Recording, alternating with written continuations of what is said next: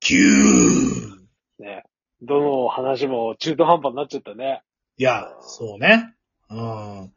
さっきなんか PS5 の話してたけど、ね。そうね。うん。うん値上げですってね。まあそうね。いや、でも、あれでしょ今回荒牧くんが、あの、グロについて語ってくれるってことで。最近ね、うん。僕メイドインアビス見てるんですよ。メイドインアビスね。はわいか。りますわかりまメイすドイよンアビス。わかるよ。おもちさん見てないじゃないですか。うん、見てないね。なんで見ないんですかグロいからだね。そうでしょグロいからでしょょ。でもここで一つ思い、あの、ちょっと言っておきたいのが、うん。メイドインアビスは、グロいだけではない。ああ、まあまあ、もちろんそれはわかってるよ。うん。まあ、あのね、結構世の中にはグロとか、うん。まあこう、ちょっと精神的グローテスクなものをちょっと提供する作品っていうのが多いですけど、ああ、有名なやつだと、進撃の巨人とかね。いや、あのこ、ここが最近で、あの、個人的にダントツでグロいって思ったのはうん、宝石の国です。 ん宝石の国あの、アニメやってましたよ。へえ。もう見てないよ、多分。うん見てない。うん。なんかね、あの意志を持った宝石たちが人間の姿をして生活してるっていう世界を舞台に、うんうん。いろいろなんか話が繰り広げられるんですけど、宝石の国って。うんうんあの、例えばグロって言ったらさ、内臓ぶちまけたりとかさ、うん。ああ、まあまあ、そう腕ね。取れたりとかさ、そうね。皮剥がされたりとか、そういうのあるじゃないですか。そうだね。うん。そういうグロさじゃないですよ。へえ。精神的にグロいんですよ、あれ。ほうほうほうほうほうほう。で、しかもあの、どこんでもあるようなクソみたいな、あの、チワ喧嘩、スクールデイズみたいなチワ喧嘩とかそういう感じのやつじゃなくて、うん。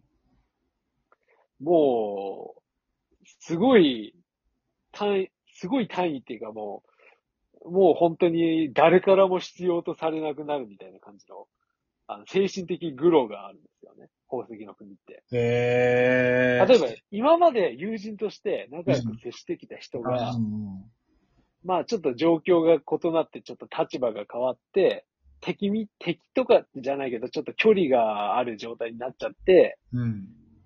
で、まあ、その、 誰か第三者が間接的に、その、主人主人公とか、まあ主人公がまあ主軸になって話するんですけど、もちろん。うん。主人公についてどう思うって聞いたときに、うん、そんなに興味ないかなって言ってくる、その、元、も、もともと友人だった人がそういうことを言ってくるっていう、あの精神的に来るグロさがあるんですね。宝石の国あっていうのは。ーあの、なんだろう。その、なんか、学、学生時代辛かったやつがみんな思い出しそうなわやつだね、それね。なんかヒルドラ的な、なんかい。や、多分、多分、多分だけど、うん。あの、これ、うん、すごい、宝石っていう風に、まあ宝石、生きた宝石が主人公なんだけど、うん。普通の人間より人間らしいし、生々しいっていう人間関係が。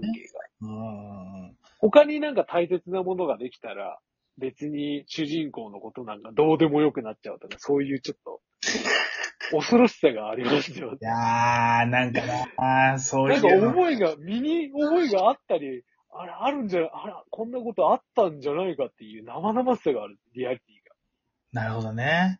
最近なんかその、そのなんかあの、こう、胸が締め付けられるようなものを見ると、ちょっと心がうってなるからね。ィが。も心弱い人は宝石には見ない方 がいい。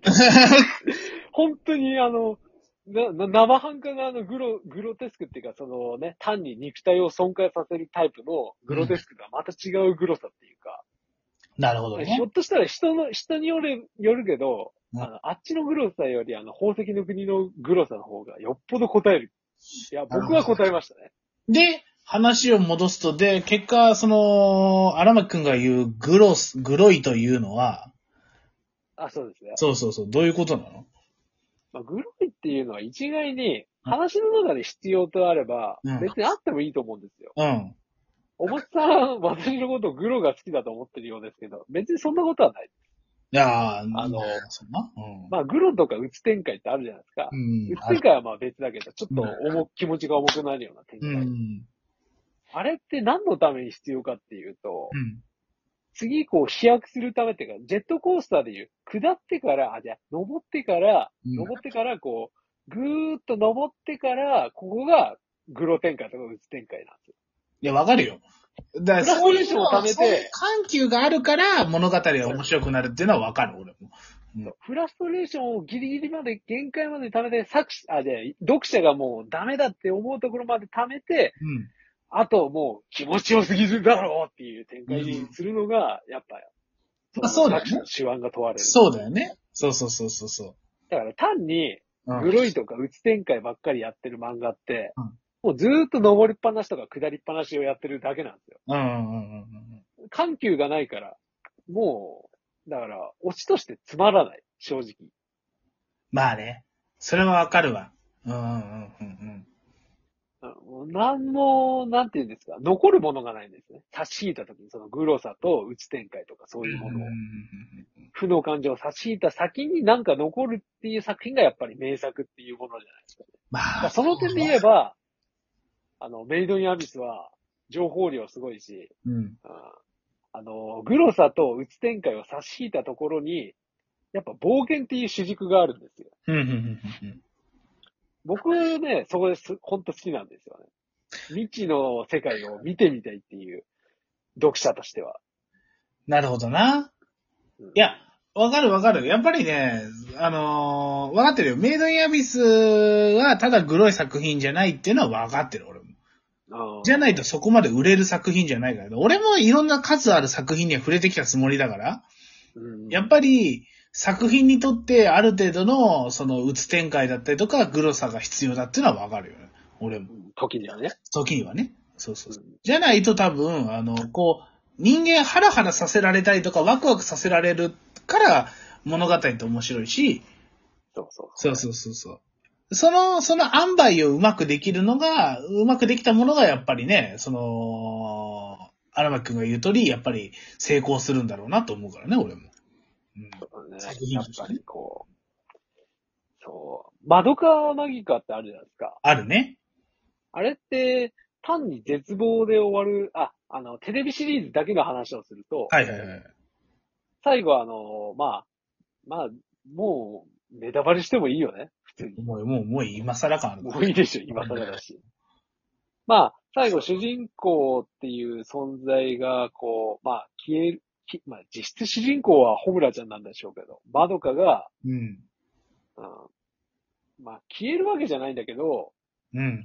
こう、ホムラの世界からこう、除外されるってわけじゃないけど、うん、ホムラの世界っていうか、人間の世界から一つくら、存在がクラスアップしてちょっと神的存在になっちゃうっていうね。そうね。そうそうそうそうままあまあまあ、そう。世界の枠組みから外れるそうそうそうそうそう正しいか。うん。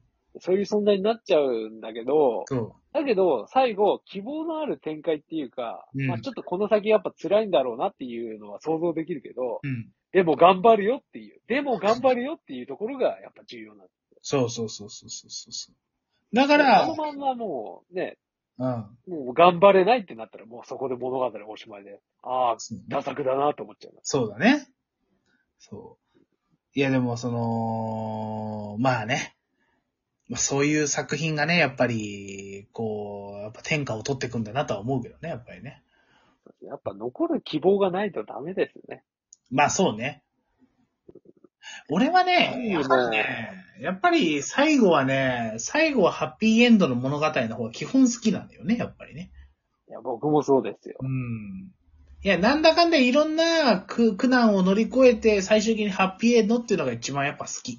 うん。うんたとえバッドエンドで終わってもいいんだけど、うん。あのー、なんで、なんでじゃない綺麗なものが残るっていう作品が私好きですね。ホラー、ホラーでも何でも。